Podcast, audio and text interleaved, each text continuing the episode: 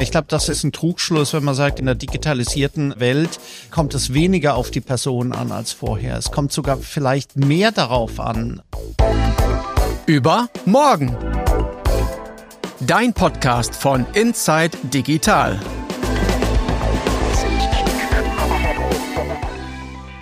Ein Katzenklo für 700 Euro und die Zukunft des Einzelhandels. Die neue Folge von Übermorgen von Inside Digital hat alles. Jedes Jahr zur Weihnachtszeit diskutieren wir, wo und wie kaufen wir Weihnachtsgeschenke, Nachhaltigkeit, lokal einkaufen, all das wird wichtiger, auch für das Überleben des Einzelhandels. Wie sieht dessen Zukunft eigentlich aus? Brauchen Katzen jetzt wirklich ein 700 Euro Katzenklo? Und wo ihr auf insidedigital.de die besten Vergleiche beim Shoppen finden könnt. Ich bin Johanna und darum geht es alles in der neuesten Folge von Übermorgen. Alle Jahre wieder diskutieren wir in der Weihnachtszeit über den Einzelhandel, weil zu keiner anderen Zeit so viel über das Einkaufen gesprochen wird. Machen wir jetzt auch, aber wir suchen auch nach Lösungen. Zusammen mit Dr. Kai Hudetz, dem Geschäftsführer vom IFH Köln, dem Institut für Handelsforschung. Schön, dass du da bist, Kai. Ja, vielen, vielen Dank für die Einladung, Johanna. Spannendes Thema. Die erste Frage direkt. Hat der Einzelhandel denn eine Zukunft?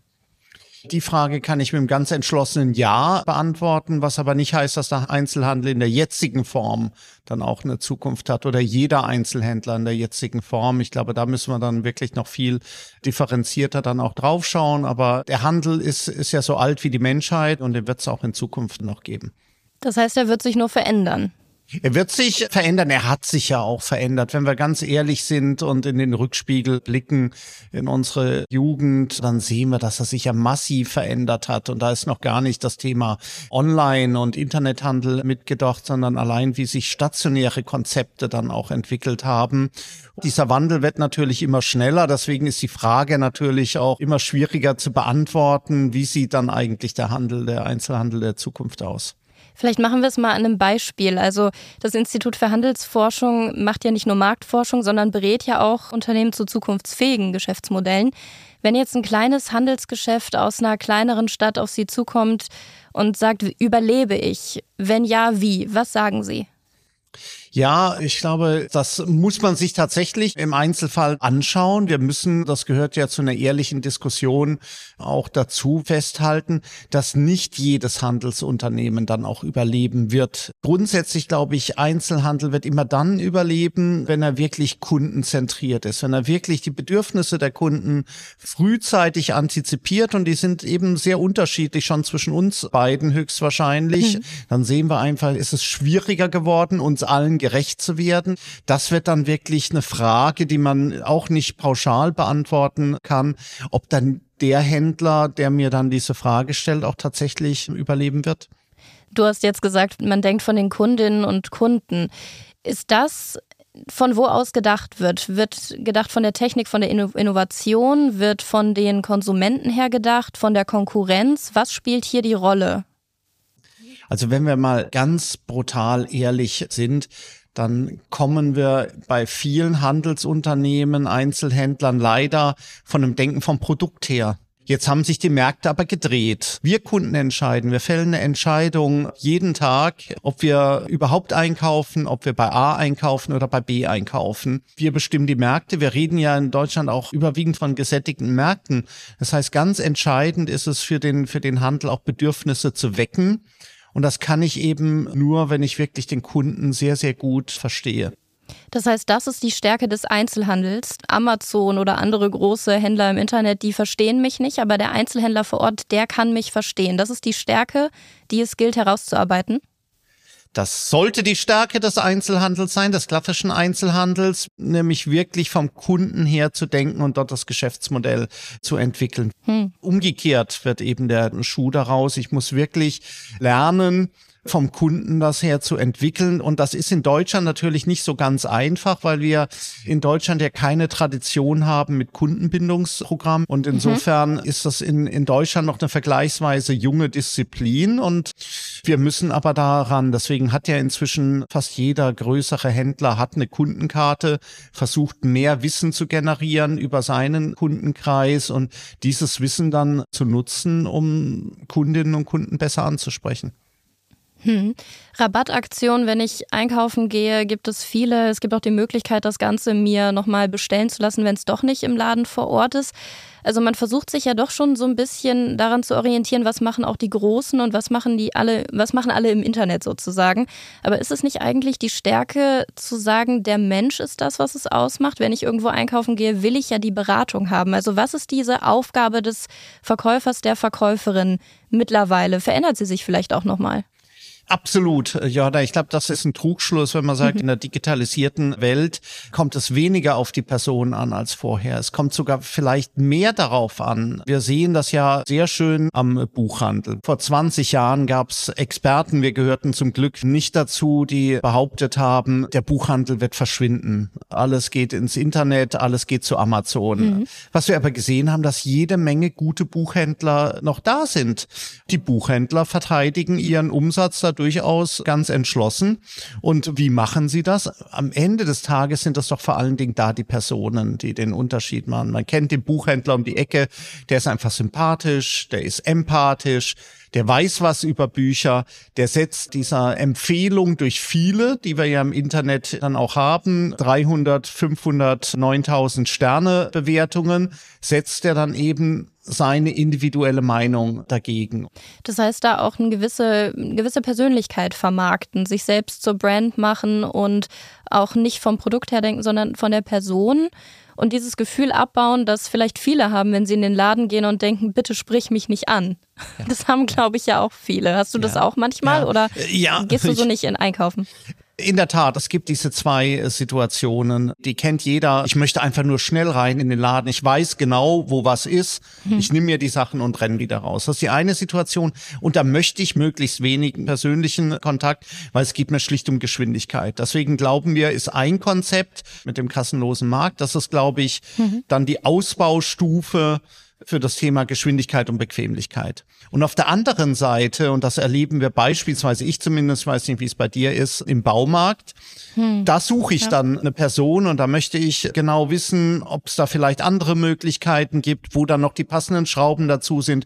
Das ist dann eben die Chance fürs Personal. Mhm. Und nicht nur den Screen aufstellen, hier holt euch Hilfe, drückt mal, in welcher Reihe findet ihr eben die Schrauben. Ne? Genau, also ja. das kann eine Ergänzung sein. Ich denke da beispielsweise an so ein Thema wie den Lampenfinder. Hm. Ich lege mhm. das auf ein Lesegerät drauf und dann blinkt's am Regal, wo diese Glühbirne ist. Das ist ein ganz einfacher Fall. Und da gibt's sicherlich schon verschiedene Systeme. Ich glaube aber nicht zum Beispiel, das haben ja auch manche Einzelne getestet, an den Roboter, der uns durch die Gänge mhm. dann auch führt, weil wir suchen gerade da auch dann den persönlichen Kontakt. Das finden wir auch als deutlich sympathischer. Im Normalfall hängt natürlich immer von der Person ab. Mhm. Ja, von den Personen hängt's ab. Und das forscht ihr ja auch mit dem IFA. Ihr habt zum Beispiel im April eine Studie rausgebracht, zusammen mit Google und dem Handelsverband Deutschland. Wie stellen wir uns denn Einkaufen vor? Was kam da bei dieser Studie raus? Ach, da kamen ganz viele äh, spannende Sachen raus. Wir haben bei der Studie 3000 Konsumentinnen und Konsumenten äh, befragt und wir haben auch noch 30 Händler Entscheider in Handelsunternehmen bis hin zu Vorständen gefragt. Und was wir natürlich sehen, das ist das ist inzwischen bei den allermeisten ja auch angekommen, bei den allermeisten Händlern. Wir leben in einer vernetzten Welt. Ich kann hm. mir als Händler gar nicht den Luxus erlauben und zu sagen, ich bin nur stationär unterwegs, weil die Kunden sind überall unterwegs. Mhm. Ein Punkt, den wir mal so ein bisschen zugespitzt haben, den wir spannend fanden, war Don't babysit your customers. Mhm. Babysitten, also ich muss ihm helfen. Der Kunde möchte autonom entscheiden der möchte nicht ja geführt werden in dem Sinne. Was ja ein bisschen entgegen dem spricht, dass der Kunde gerne in die oder die Kundin einfach in den Laden geht und sich beraten lassen will. Wie kriegt man diesen Grad dann hin? Ist das individuell von Geschäft zu Geschäft? Also ist, natürlich gibt es hier keinen, ja. keinen goldenen Weg. Wenn ja, dann wäre das jetzt der super Podcast.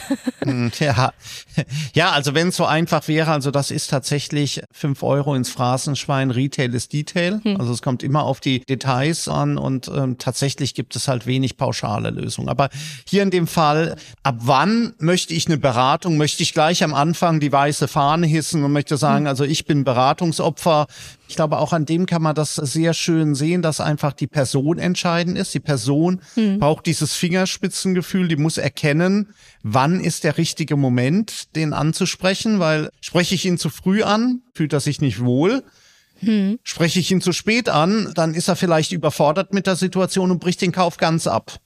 Du hattest gerade zwei Stichworte genannt, auf die ich nochmal äh, eingehen will, und zwar Omnichannel und Smartphone. Ich hatte gelesen in eurer Studie, dass das Smartphone als Hyperconnector gilt. Also ja. was genau ist das?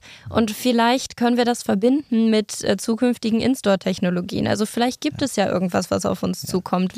Gibt es da was? Und Rolle des Smartphones? Also du hast dich wirklich äh, perfekt vorbereitet. In der Tat, das war ja die dritte These nach dem Babysitting und dem Omnichannel ist der Hyperconnector und der ist der Punkt, an dem im Prinzip alles zusammenläuft. Mhm. Es ist das Device, was die Brücke schlägt zwischen den Kanälen, weil wir haben mhm. ja dann die Situation, ich habe dieses Smartphone auch im stationären Handel dabei und inzwischen sehen wir, das Smartphone verbindet das. Ich sehe Verfügbarkeiten, ausverkauft. Mhm. Ich gucke, kann ich das nicht im Internet finden. Und wir sehen, das Smartphone ist der Punkt, wo die Themen verschmelzen. Das Smartphone ist jetzt etwas, das wird aus unserem Leben definitiv nicht mehr verschwinden. Aber wir hatten ja auch die Beratungsroboter, die mal reingefahren sind, haben uns beraten, wir fanden es nicht so toll, dann sind sie direkt hinten wieder rausgefahren. Wie viel Trend ist dabei und was setzt sich wirklich durch? Also gerade auch so bei den Themen künstliche Intelligenz, Analytics von Daten. Also wie viel wird nachher wirklich bleiben und was ist zukunftsfähig? Ja, ja. es gibt eigentlich zwei Antworten aus, aus meiner Sicht auf die Frage. Zunächst mal, ausprobieren gehört dazu. Mhm. Natürlich, es gibt Marktforschung, da versuchen wir ja auch unseren Teil dazu beizutragen, um Entscheidungsunsicherheiten zu reduzieren. Aber im Vorhinein, das ist ja das alte Beispiel mit dem iPad, wenn jemand gefragt hätte, willst du ein Tablet, da hätte man damals gesagt, nein, warum? Ich habe doch ein Notebook und ich habe doch ein Smartphone, brauche ich nicht. Als es dann da war, haben wir schnell gesehen, gut, diejenigen, die es hatten, wollten es dann auch nicht mehr hergeben. Das heißt, es gibt gewisse Grenzen, was wir im Vorhinein auch prognostizieren äh, können. Auf der anderen Seite, glaube ich, hat Jeff Bezos, der ja vieles Kluges gesagt hat, aber hier dann auch richtig äh, gesagt, in einer Welt, in der sich fast alles verändert, macht es mehr Sinn, sich an den Sachen zu orientieren, die sich eben nicht ändern. Hm. Wenn der Kunde mehr Auswahl hat, der möchte lieber mehr Auswahl als weniger Auswahl. Er möchte lieber einen besseren Preis als einen schlechteren. Er möchte es lieber schneller als langsamer.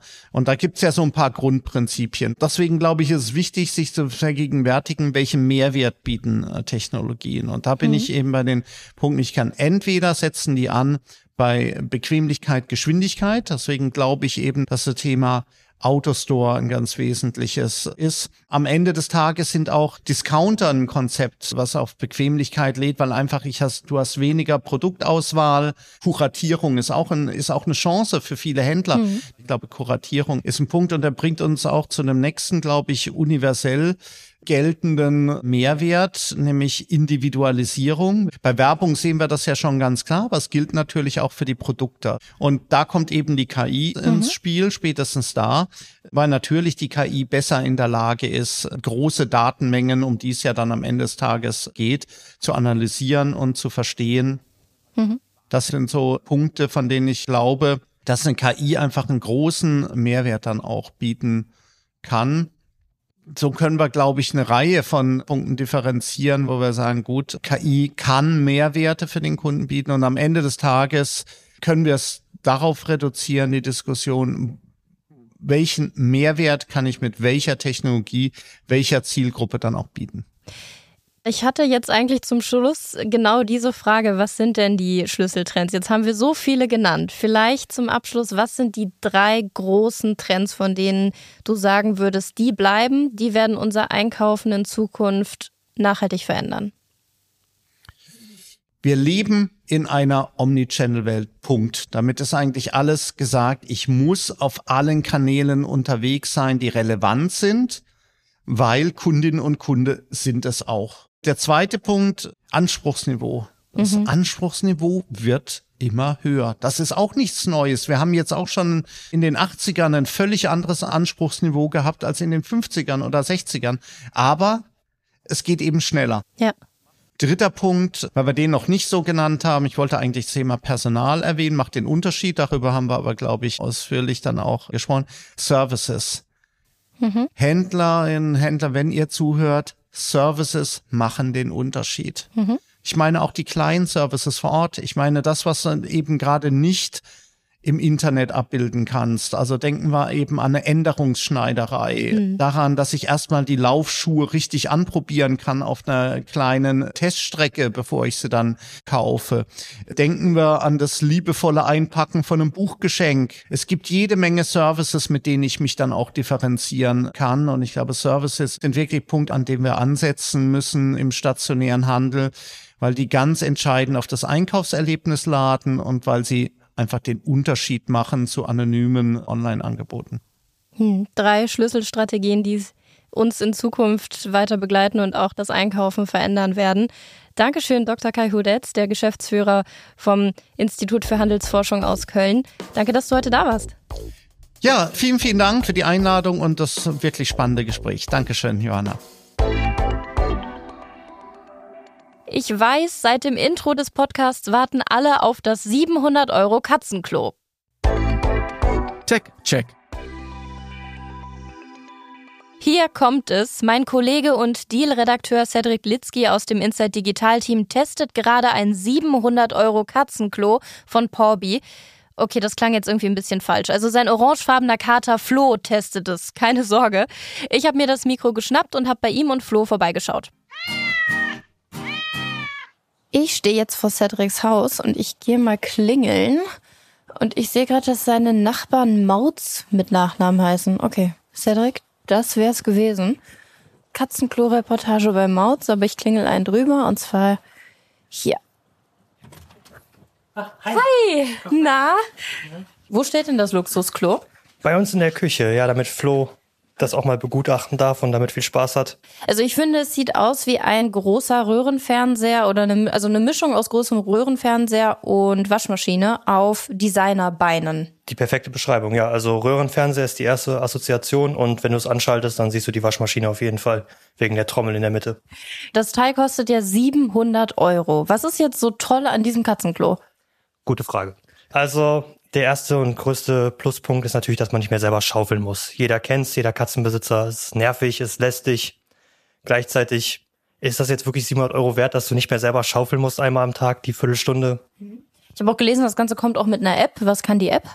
Zahlreiche Informationen zu deiner Katze. Also von Gewicht, weil auch eine Waage integriert ist, was zugegebenermaßen sogar echt ganz cool ist, über wie oft geht sie drauf, wie lang geht sie drauf, vielleicht auch mit Hinweisen dazu, oder du kannst daraus schließen, ah, die braucht vielleicht zu lange auf dem Klo, vielleicht liegt da irgendein Problem vor. Also das sind sogar die Vorteile, würde ich mal sagen. Bei einer Vergleichssuche, 700 Euro ist gar nicht das teuerste Katzenklo. Ich habe eins gefunden für über 2000. Ja gut, wer es haben muss. Würdest du nicht sagen, ist es nicht das Geld wert oder wie ist deine Meinung? Also für uns persönlich nicht, nein. Dazu kommt also im Test ist dann auch aufgefallen, dass ab und zu mal vielleicht auch keine Unreinheiten bleiben was für mich halt irgendwie ein No-Go ist. Wenn es ein selbstreinigendes Klo ist, dann muss es sich auch selbst reinigen können. Also was habe ich davon, wenn ich am Ende dann trotzdem nochmal da durchgehen muss und das sauber wischen muss? Wenn man aber wirklich den bisschen mehr Komfort rausholen will und diesen kleinen bisschen Luxus für sich selbst, also es ist wirklich Luxus für den Katzenbesitzer, nicht für die Katze. Die Katze hat da keinen Vorteil von, das muss jeder selbst entscheiden. Jetzt fragen wir doch mal das hier, worum es eigentlich geht. Wir fragen mal bei Flo nach. Flo, wie findest du denn dein super Luxus Katzenklo für 700 Euro? Flo ist eher mit Fressen beschäftigt. Vielleicht kann ich für Flo sprechen. Also grundsätzlich war er fasziniert. Er wollte direkt rein. Er hat es angenommen wie jedes andere Katzenklo. Nur sobald es halt angeht, dann war erstmal die große Überraschung und die Panik fast schon. Also klar, sein Klo dreht sich. Stell dir mal vor, dein Klo dreht sich. Das passiert sonst nur Sonntagmorgen nach einem bisschen langen Samstag. Aber die Katze kommt näher, was jetzt wieder passiert, weil er überrascht ist, dass das Ding sich dreht. Ja, und es stoppt automatisch. Also die Gefahr, dass die Katze sich da drin dreht wie in einer Waschmaschine, besteht zum Glück auf keinen Fall. Ich denke, das ist einer der größten Pluspunkte von diesem Modell. Also es geht so vom Sound her, es ist auf jeden Fall leiser als eine Kaffeemaschine, würde ich sagen. Also uns hat's nie gestört. So, man hat eh abends einen Ruhemodus, das heißt in der Nacht wird es nicht automatisch reinigen. Was den Sound angeht, ist wirklich eigentlich optimal. Außer dass Flo davon angezogen wird und jetzt stoppt das Ding. Den gesamten Testbericht von Cedric inklusive süßen Fotos von Flo, weil Flo ist die süßeste orangefarbene Katze, die ich je gesehen habe, findet ihr auf insight-digital.de. Über Kommentare, über den hübschen Kater freue ich mich. Hinterlasst mal ein orangefarbenes Herz, wenn ihr vom Podcast kommt. Und süße Fotos von Flo findet ihr auch auf unserem Instagram-Kanal, at inside-digital. Schaut doch da mal vorbei. Und beim Katzenklo gibt es wirklich alles, von günstig bis in den vierstelligen Bereich. Apropos Vergleichen, das geht jetzt auf der Website von Inside Digital ganz einfach mit einer ganz neuen Datenbank. Inside, Inside. Nicht nur bei Katzenklos ist das Angebot auf dem Markt riesig, wer hätte es gedacht. Von Smartphones, Laptops etc. will ich gar nicht erst anfangen. Hersteller, Marken, Modelle, Generationen, Varianten bei der Ausstattung. Wir von Inside Digital haben die Lösung, eine Datenbank. Wir haben nicht nur die größte Datenbank für Smartphones und Handys im deutschsprachigen Raum, wo ihr ganz einfach Geräte vergleichen und rausfinden könnt, was ihr braucht und was zu euch passt. Die wurde jetzt erweitert und zwar auf WLAN-Router, E-Autos, Kopfhörer, Konsolen, Putzroboter und was ich für Weihnachten ganz besonders super finde, Klemmbausteine. Da gibt's ein riesengroßes Angebot, um da nicht den Überblick zu verlieren. Das ist aber nur der Anfang. Die Datenbank wird ständig erweitert. Dazu gibt's in unserer Datenbank eben Tests, die aktuellen Preise, Angebote und Deals. Dort könnt ihr nicht nur stöbern, finden, sondern auch direkt hunderte Euro sparen.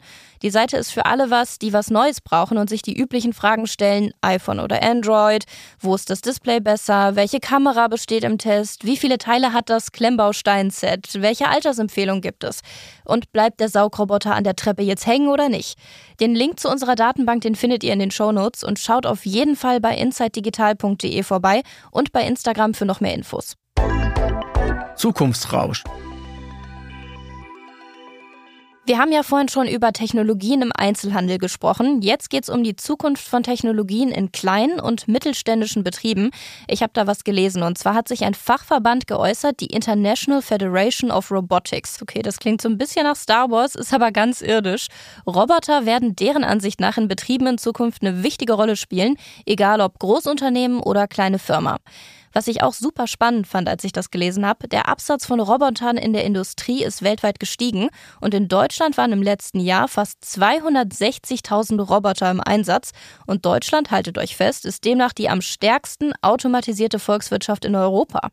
Und da zu investieren, genau da sieht der Verband Potenzial, weil Roboter werden immer einfacher zu bedienen, sie garantieren Qualität, sie senken Produktionskosten und auch der CO2-Fußabdruck wird laut Verband kleiner. Und eine Idee des Verbands Roboter gegen den Fachkräftemangel. Arbeiterinnen und Arbeiter, wir können uns dann auf die Aufgaben konzentrieren, die Roboter eben nicht so gut können, zum Beispiel kreative Prozesse oder Podcasts. Freu dich auf morgen. Hier gibt's immer eine gute Nachricht zum Ende jeder Folge und ihr kennt's vielleicht selbst von früher oder von euren Kindern oder ihr lest es. In Schulen bei uns fallen immer häufiger Stunden aus. Das ist keine gute Nachricht, es sei denn, ihr seid jetzt Schülerinnen und Schüler und hört diesen Podcast. Aber der Verein Live Teachers, der hat was entwickelt, was eine wirklich gute Nachricht ist. Eine App, die bei spontanen Ausfällen Experten und Expertinnen vermittelt aus ganz unterschiedlichen Bereichen. Die gehen dann in die Klassen und geben eine Ersatzstunde. Worüber? Das kann alles sein. Kultur, Finanztipps, Ernährung, Sport, Zeitzeugen, Jobvorstellungen. Wie macht man einen Podcast? Das Tolle, ihr könnt auch Live-Coach werden, wenn ihr Lust habt. Die App sucht überall in Deutschland Gesprächspartnerinnen und Partner und auch Partnerschulen. Alle Infos dazu findet ihr auf liveteachers.org. Und zum Schluss unserer neuesten Folge von Übermorgen habe ich auch nochmal bei unserem Gesprächsgast Dr. Kai Hudetz vom IFH in Köln nachgefragt. Worauf freuen Sie sich? Ich freue mich auf morgen, weil jeder Tag wieder Neues im Handel dann auch hervorbringt und das nie langweilig wird. Und ich freue mich aktuell jeden Tag auf das nächste Adventskalendertürchen und vor allem auf die, die ihr aufmachen könnt bei unserem Adventskalender auf insidedigital.de. Da könnt ihr nämlich jeden Tag mega Gewinner abstauben. Klickt euch doch mal rein, ich drücke euch die Daumen. Den Link findet ihr in den Shownotes und bei Instagram inside-digital. Und für alle auf Spotify, Apple und Co. mit einer Bewertung helft ihr uns, den Podcast bekannter zu machen und empfehlt uns auch gerne weiter.